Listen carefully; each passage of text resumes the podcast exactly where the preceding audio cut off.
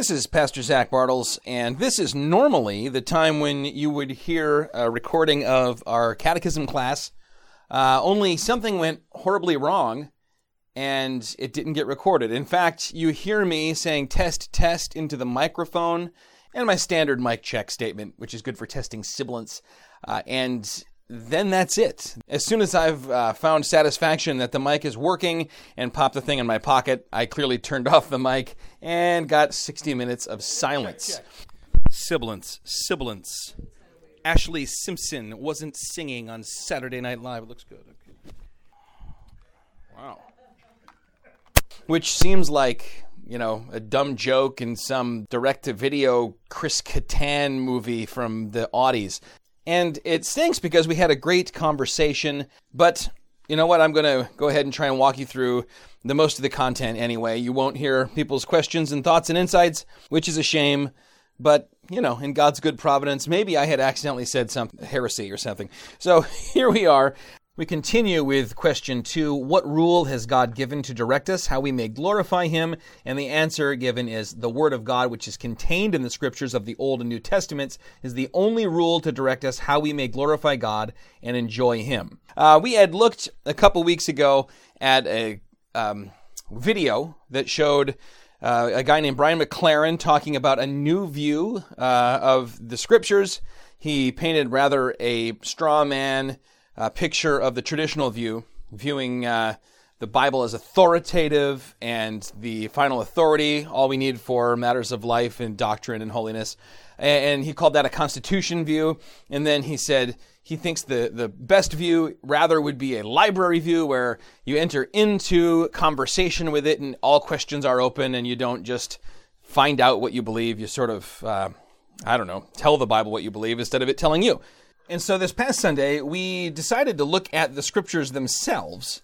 Uh, and recognizing this is a little bit circular because if the Bible's not authoritative, then what it declares about itself also might be said to, to not be authoritative. But at the same time, if the Bible is saying things that aren't true about itself, well, then why would we even read it? Why would we even care what it says if it contains falsehood and the question becomes is is this thing consistent is it cohesive and if so how should we approach it of course the real burden of proof is on someone like Brian McLaren as they try to change the approach and really flip it on its head. For 2,000 years, the church has viewed the scriptures as binding.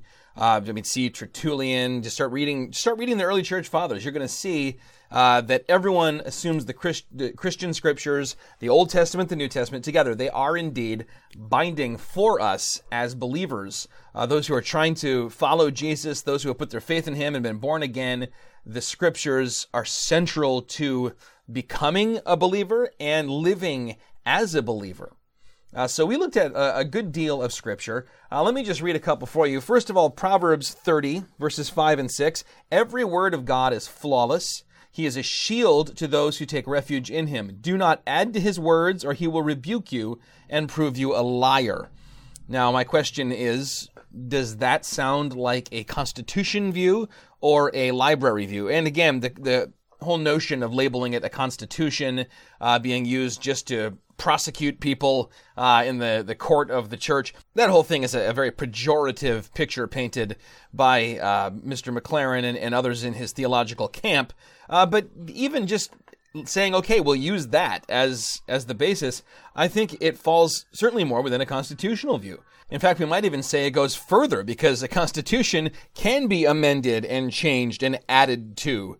Uh, but this passage in Proverbs says, do not add to it or God will rebuke you and prove you a liar. So, yes, the, the Constitution view is inadequate, but not because it goes too far, rather because it doesn't go far enough in the authority that it gives to the Scriptures, or rather that it recognizes in the Scriptures, which they themselves claim.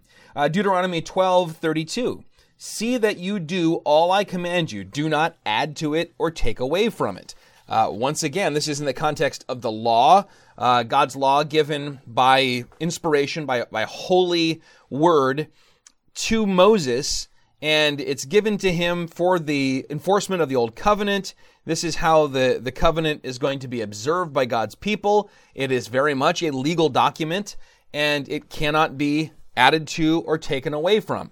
You're probably thinking about uh, a passage in Revelation, if you're familiar with God's Word, that is uh, probably more, more well known than either of those, that says essentially the same thing. In Revelation 22 18, this is the fourth to the last verse in the entire Bible. Uh, so we had way at the beginning in those those first books, the books of the law. Later in what we call the writings, which are the, the poetic writings, the wisdom literature, uh, which is what Proverbs is part of. We have a similar statement, and then in Revelation 22:18, I warn everyone who hears the words of the prophecy of this book, if anyone adds to them, God will add to him the plagues described in this book, and if anyone takes away from the words of the book of this prophecy, God will take away his share in the tree of life and in the holy city which are described in this book. Heck, I'll just read to the end.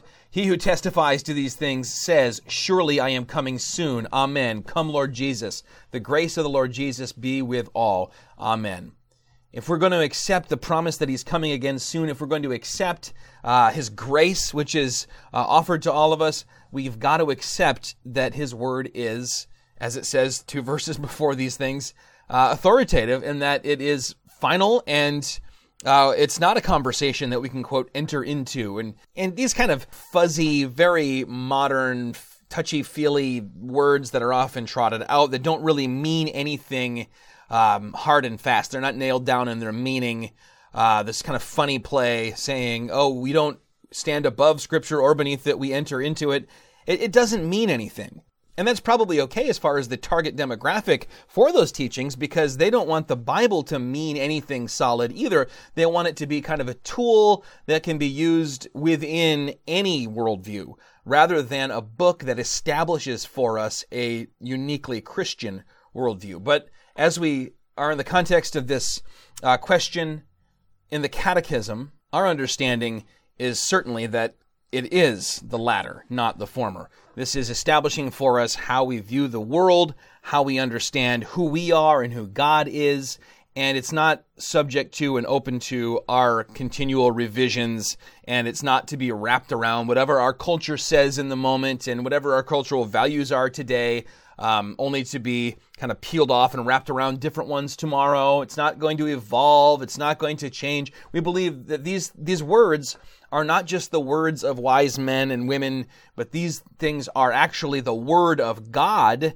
and they are supernatural. And not in the sort of loose and limp sense where they're, they're kind of jelly and we just grab them and, and squeeze them into our mold, but rather where they take us and conform us into the the very image of Christ, uh, making us more and more like Him, giving us a heart like His. And so we do want to be, in a sense, beneath God's word, uh, subject to it, recognizing that God gave it to us for us, for our own good. This is going to feed into question three, which we'll look at next week. Uh, just as a little foreshadowing. It is what do the scriptures principally teach? And the answer given is the scriptures principally teach what man is to believe concerning God and what duties God requires of man. And, so certainly it's not up to our interpretation in any given moment. Uh, these are things, uh, according to scripture, uh, that were actually ordained before the foundations of the earth. How serious is this stuff? Well, very serious. Galatians 1 8 and 9 says, But even if we or an angel from heaven should preach a gospel other than the one we preached to you, let him be eternally condemned. As we have already said, so now I say again, if anybody is preaching to you a gospel other than what you accepted, let him be eternally condemned. That is very strong language. It is not the language uh, of a document that wants to be sort of a helpful boost to you wherever you stand uh, in in this moment, wherever your journey takes you. Rather, it is uh, words of of eternal damnation for anyone who would try to alter the message of God's word. It shows that that there is indeed righteous wrath stored up for those who would alter the gospel and, and fit it to their own desires uh, and of course, we also find that doing that sort of thing, uh, kind of detaching God's word from the historical foundation that, that grounds it and makes it unmoving, steadfast, unmoving, um, is to make us pitied above all men. These things are rooted not in some ethereal ideas, uh, spiritual notions, but rather in history that Christ died and rose again. Fact, that historical fact, the doctrine is built out and handed down to us. Moses and Solomon and the Apostle John say anyone who would change it will incur the wrath of God. St. Paul says, without this, you are hopeless. And then also says, whoever would change this uh, and, and preach a different and alternate gospel other than what you have received will be eternally condemned. We come now to a question that is not um, posed in the Baptist Catechism because it's not in the Westminster Shorter, and I'm flipping in my Reformed Confessions Harmonized, uh, which was edited by the great Sinclair Ferguson. Uh, I would probably get a hold of this if if I were you, if you're interested in these confessions and catechisms. Uh, Baker Books put it out, and it's just spectacular. Uh, and when we flip over to question two,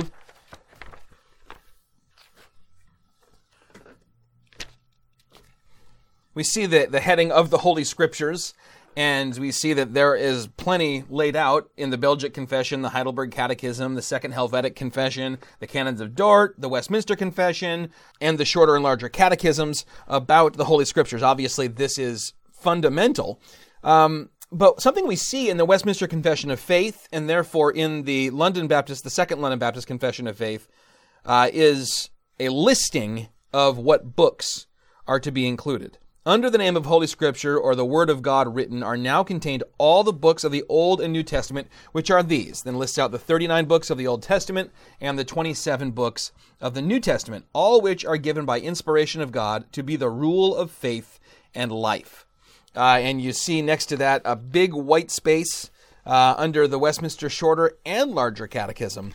Rather simply to say the Old and New Testaments, which are the Word of God, seemed apparently adequate to the Westminster divines who first laid these things out.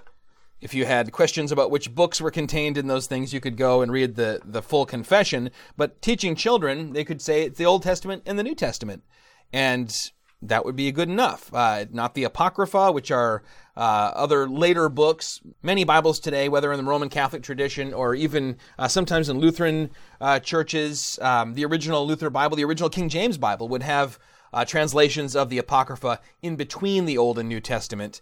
Uh, showing that these extra books they're of historical import. They kind of fill in some of what happened between the old testament and the new testament the so-called 400 years of silence but uh, understood in the evangelical tradition certainly in our baptist faith as being not canonical not god breathed useful but but not god breathed of course some people have suggested that the apostles as they wrote the New Testament didn't recognize that there ever would be a New Testament or that these writings of theirs would be seen someday as being on par authoritatively with the Old Testament, and therefore we should reject them and, and maybe view these New Testament writings as commentary and the Old Testament as being the real foundation. Others more recently, like Andy Stanley, have suggested no, just hang on to the New Testament and unhitch from the Old Testament which is basically a theological clown car slamming into a dumpster fire at 500 miles an hour. And our catechism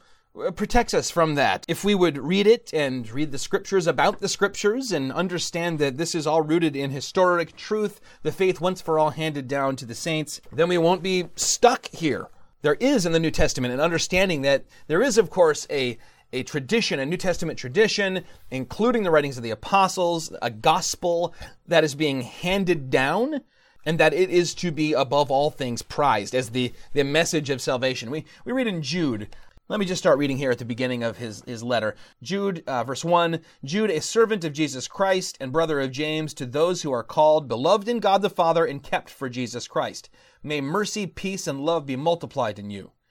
Beloved, although I was very eager to write to you about our common salvation, I found it necessary to write appealing to you to contend for the faith that was once for all delivered to the saints. For certain people have crept in unnoticed who long ago were designated for this condemnation, ungodly people who pervert the grace of our God into sensuality and deny our only Master and Lord Jesus Christ. That is happening exactly today. um, turning God's grace into license, as St. Peter says, or into sensuality here, saying, oh, as long as there's grace and love, there's, there's no need for all this other stuff. And in order to push that message, you have to turn people's attention away from the scriptures or somehow demote the scriptures so that they are not authoritative and they cannot overrule what you're teaching, the, the traditions of men that are, that are displacing God's word, the faith once for all handed down to the saints. So, what does the New Testament say about the New Testament? I mean, we, we don't even have to make a case for the New Testament holding up the Old Testament as canonical, as Scripture as authoritative.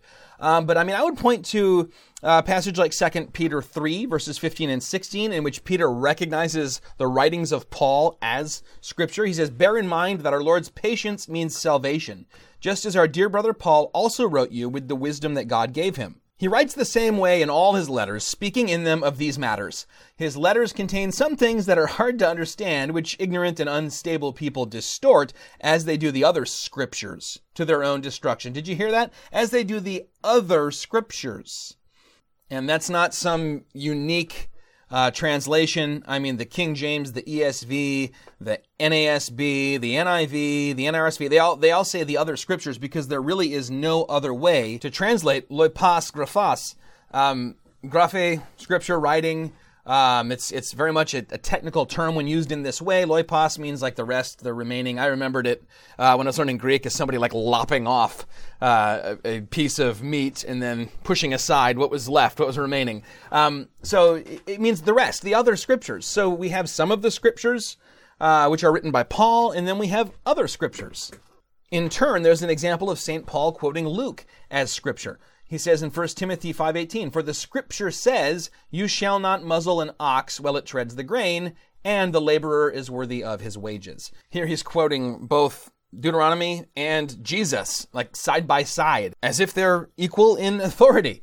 Uh, and one, of course, is is like commentary on the other, but it's Jesus' commentary on it, and it's presented as the Word of God. And so that's quoting Jesus from the Gospel of Luke uh, Luke, of course, a companion of Paul. They all had together perhaps this Jesus tradition that that uh, Mark and, and, that all the evangelists drew on, as well as Paul drawing on it with with statements like uh, "It's better to give than to receive," and so he refers to the Gospels, or at least one of the Gospels, as Scripture. There are plenty of other passages we could look at uh, under this heading. Um, 1 Thessalonians two thirteen. Uh, 1 Corinthians 14, uh, 37 and 38, writing to you a command of the Lord. Revelation 1, 1 to 3, you know, these explicit claims of a book's authority being divine. But suffice to say, while they didn't have a perfect picture of what the New Testament canon would ultimately look like, there was certainly an understanding that there was a New Testament canon. And of course, there is great evidence that, that the earliest Christian church had a, a concept of a New Testament canon forming. New writings were being accepted as Holy Scripture. They were being passed around from church to church, copies made. And so when the full Bible becomes the full Bible, it's not by fiat, certainly not um, Constantine saying, here's the books that we're going to include, as, as someone had asked about in class on Sunday, uh, but rather it, it happens naturally, very naturally, and without resistance, because people were already fully accepting of the apostles' writings as Holy Scripture. I think another uh, interesting text to look at here on this topic is Ephesians 2 19 and 20, uh, in which we read, Consequently, you are no longer foreigners and aliens, but fellow citizens with God's people and members of God's household, built on the foundation of the apostles and prophets, with Christ Jesus himself as the chief cornerstone. Now, the, the keywords there being apostles and prophets. We see throughout Jesus' ministry examples of how um, the Old Testament wasn't called the Old Testament yet. It was it was called the the Scriptures, or more frequently, it was referred to as um, the Law and the Prophets. There, what you really have is a threefold uh, collection in the Old Testament. It's the Law, the Prophets, and the writings, um, and it's often uh, shortened to Tanakh. Uh, for the, the Hebrew words Torah, Nevi'im, Ketuvim, um, Torah meaning teaching, or sometimes people will say law. Probably teaching is a better um, gloss for that. Uh, Nevi'im, by the way, I know no one can see me because I'm in my office alone right now and I'm like gesturing these three columns uh, because I talk with my hands. Uh, Nevi'im being uh, the prophets, and Ketuvim it means writings, uh, the writings. And interestingly, I, am not going to expound on it now, but if you look at how, in even today in a Jewish Bible, how those three headings, uh, how the books fall into those three categories, you'll probably be surprised uh, what is considered what. But um, often you'll hear, uh, you know, you had the writings of Moses, uh, which is you know the law or or here's the greatest command and here's the the second greatest and on these all the law and the prophets rest. So law and prophets kind of standing in for that whole old testament. And sometimes it's just called the law and sometimes it's just called the prophets. And jesus is often accused of misquoting uh, which prophet said what. And he'll have said isaiah. And the reason is because again they would put everything together and shorthand was just to say isaiah. Isaiah said this when really what we mean is it was in the scroll that starts with Isaiah. It says Isaiah at the top. All that to say, when we read the foundation of the apostles and prophets, we are talking about the Old Testament and the New Testament. The teachings of the prophets, which here, by way of synecdoche, stands in for uh, the law, of the prophets, and the writings, the whole Old Testament, like we frequently see. And then apostles means the the teaching of the new covenant. So we have the old and the new covenant, and these are the foundation. And that's something, again, that continues all the way to the end, all the way to the book of Revelation. Uh, we just looked at Revelation 22, the last chapter of the whole Bible. Uh, go back one to Revelation 21. We're still way at the end, and we're reading about the New Jerusalem. It had a wall great and high, and had 12 gates, and at the gates 12 angels, and names written thereon, which are the names of the 12 tribes of Israel. And then the wall of the city had 12 foundations, and in them the names of the 12 apostles of the Lamb. So the notion of the apostles as fundamental, a, a foundation for uh, God's people, it's built right into the Word of God itself. It's not something that was later on decided on and imposed on, like like a retcon. That's a nerdy reference, but like um, when I used to read, well, let's say I used to read comics when I was a kid, uh, and then just say that yeah you're still a kid when you're like 25 uh, and i used to read these things and i stopped reading them after like 15 or 20 years of being an avid reader because they decided to retcon. They, they said uh, dc comics uh, did a thing where they were like okay starting over. All the story you thought you knew we're changing it up you know we're we're reestablishing the origins we're, we're coming in with this whole reboot. That's not what happens to make the new testament equal in authority to the old because the New Testament itself, the documents themselves, see themselves that way. Perhaps Paul didn't know that his uh, you know, first and third letter or second and fourth letter to the Corinthians would be included in the canon, but the other ones wouldn't. But, and I know this is kind of becoming broken record territory, uh, we do see clearly that the early church and the apostles themselves had an understanding that uh, they were speaking the word of God uh, and that's built on uh, all sorts of teachings of Christ. Uh, what he told them about how they would have supernatural recall, how they would have the Holy Spirit, uh, and all of these things kind of weave together into what becomes the Christian Bible. In fact, if we keep reading the next two verses in Ephesians 2, uh, after apostles and prophets with Christ Jesus himself as the chief cornerstone, in him the whole building is joined together and rises to become a holy temple in the Lord, and in him you too are being built together to become a dwelling in which God lives by his Spirit. We see that the church is built on the scriptures, not vice versa. There are some churches and, and, and, church traditions where they will say that uh, the traditions of the church and the scriptures, so the oral tradition or the uh, kind of uh, conciliar tradition, is equal in authority to the scriptures. Which, and this is of course perfect for Reformation Day, which is when I'm recording this. Um, they'll say like our our church gave you the scripture, so you should trust our church.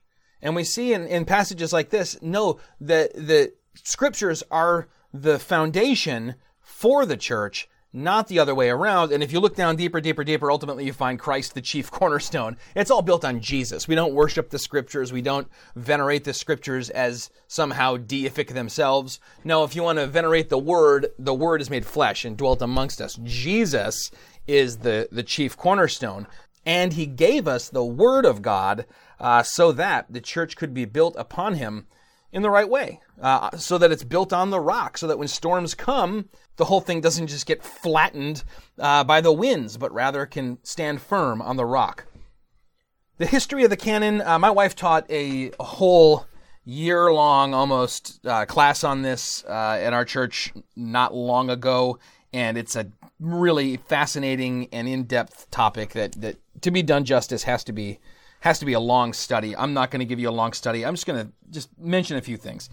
Again, it wasn't at the Council of Nicaea, um, not not with the ordering of uh, you know the initial Bibles via Eusebius uh, that Constantine somehow established the Bible. That's just not the case. Uh, Irenaeus quotes and cites 21 books of the New Testament. He's only missing uh, Philemon, Hebrews, James, 2 Peter, 3 John, and Jude. And you might say, wow, that sounds like an awful lot. But with the exception of Hebrews, those are really short books. And so that's most of the New Testament. By the early 200s, Origen of Alexandria lists all of the books in the current New Testament except James, 2 Peter, and Second John and Third John. So again, that's a very, very little like percentage of the New Testament.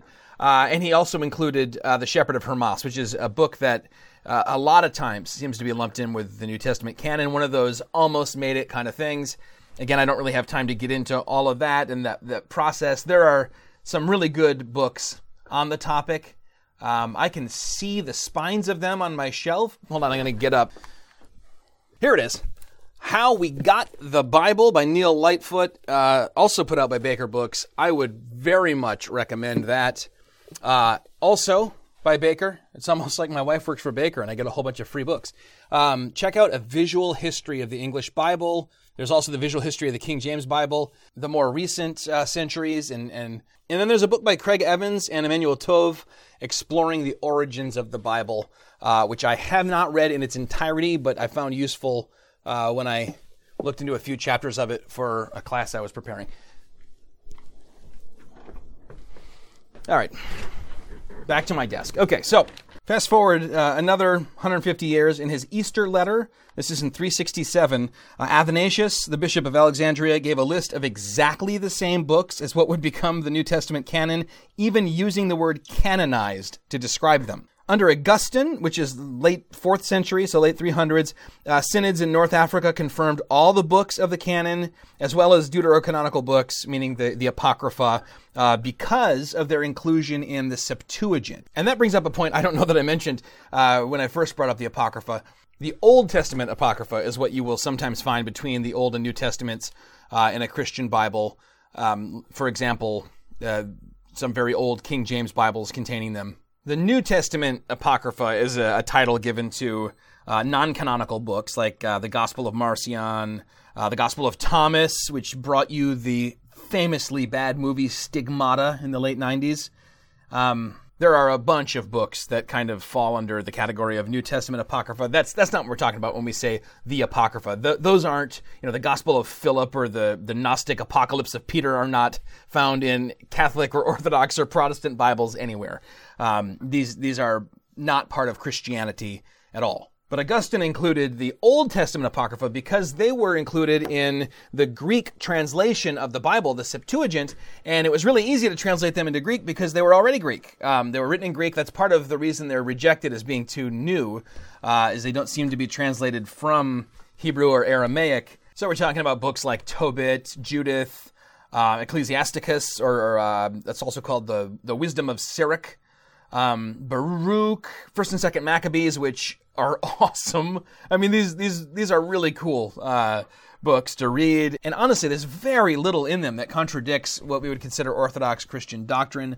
Um, the the praying for the dead is is often uh, drawn from the the books of Maccabees. Uh, and that's basically taking a command from something that's descriptive, uh, making a prescriptive out of a descriptive, or an imperative out of an indicative, saying this is what happened, and then saying, oh no, we should pray for the dead. And then from that saying, well, if we pray for the dead, there must be something we're praying for, and before long we've got purgatory.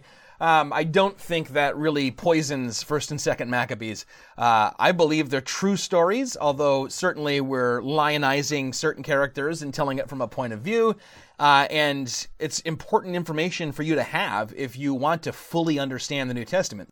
And so Augustine includes the Old Testament Apocrypha in his uh, list of the canon simply because it was part of most of the copies of the Septuagint. And complicating matters a little bit is that most of the Old Testament quotes in the New Testament, uh, so when Jesus or the apostles quotes the Old Testament, it seems to match the Septuagint. So when when Paul, who's you know writing in Greek, quotes the Old Testament, he doesn't translate it himself. He goes with that Greek translation, the Septuagint. So you see why Augustine might have included those books. At the end of the day, though, there's not an official canonical list uh, established by a council that is claiming to be an ecumenical council, meaning a council speaking for the whole church uh, that says these are the books of the Bible and none others. That actually doesn't happen until the Council of Trent, which is, uh, I think 1546 is when it begins.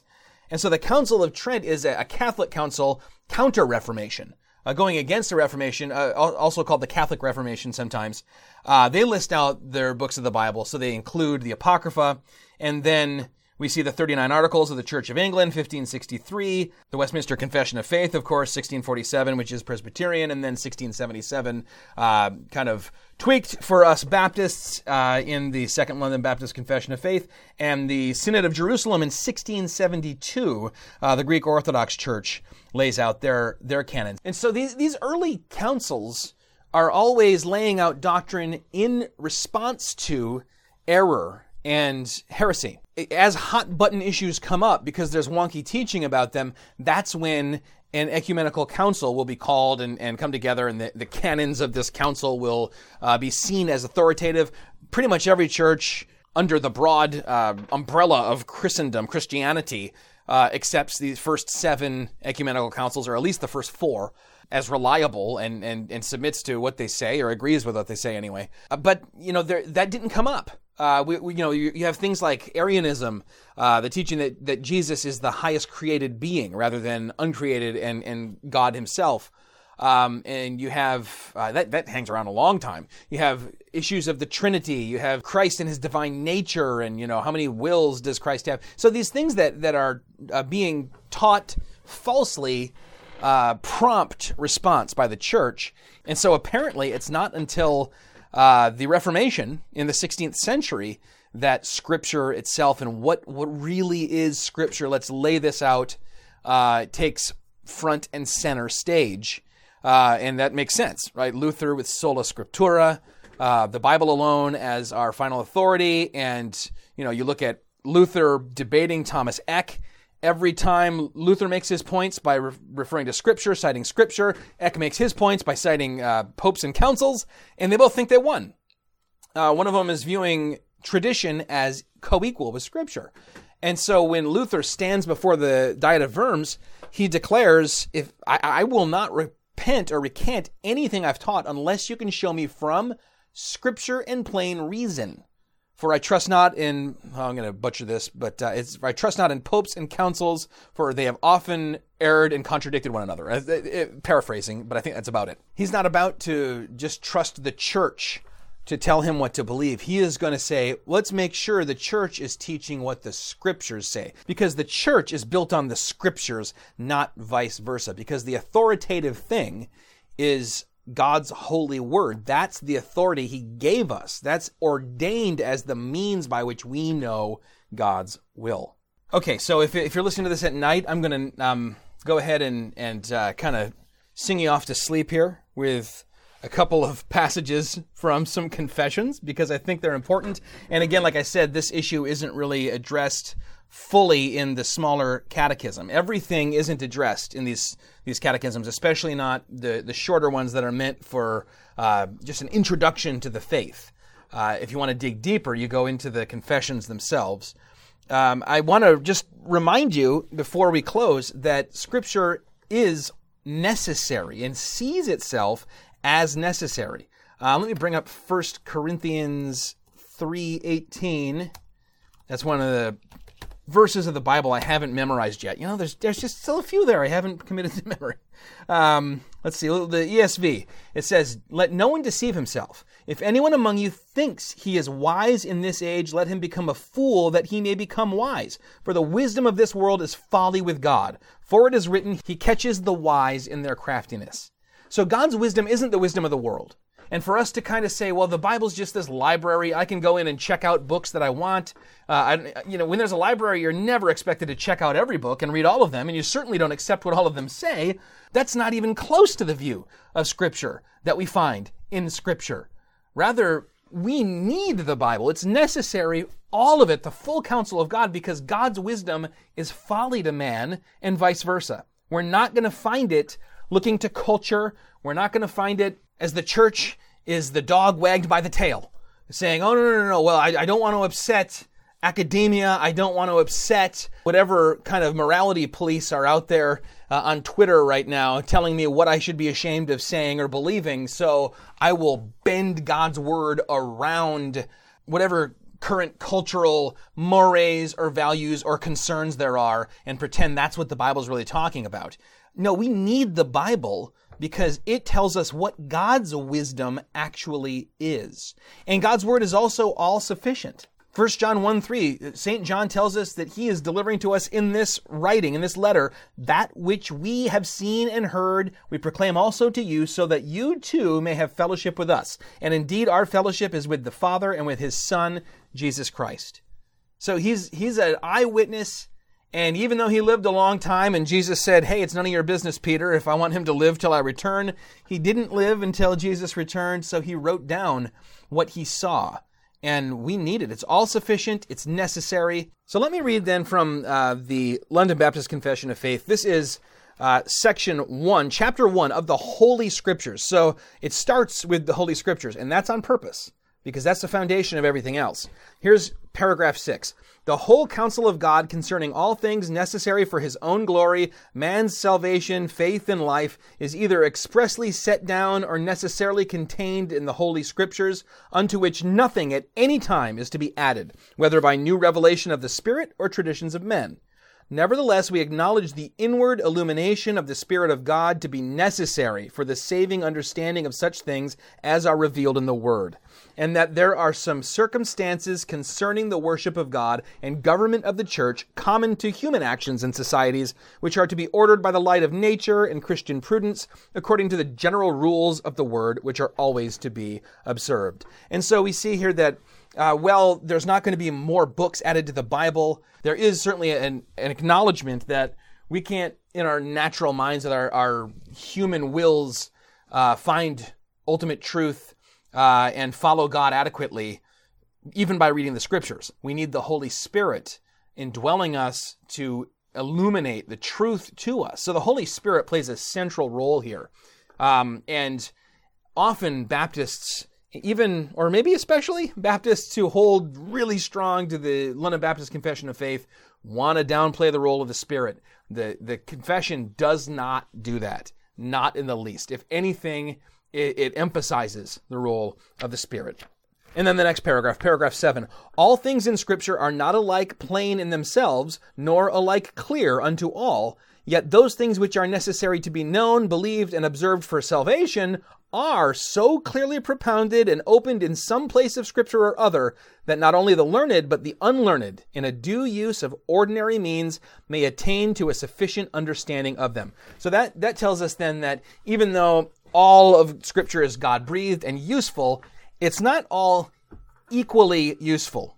Uh, every verse. So, for example, you know, a verse right in the middle of a long genealogy in the Old Testament or a passage that tells us the, the details of how many days you have to be outside the camp if you have this particular skin condition while the Israelites were wandering in the desert is not going to be equally important to you today uh, as a passage that says, uh, like Romans 10 9, uh, confess with your lips that Jesus Christ is Lord and believe in your heart that God raised him from the dead and you will be saved.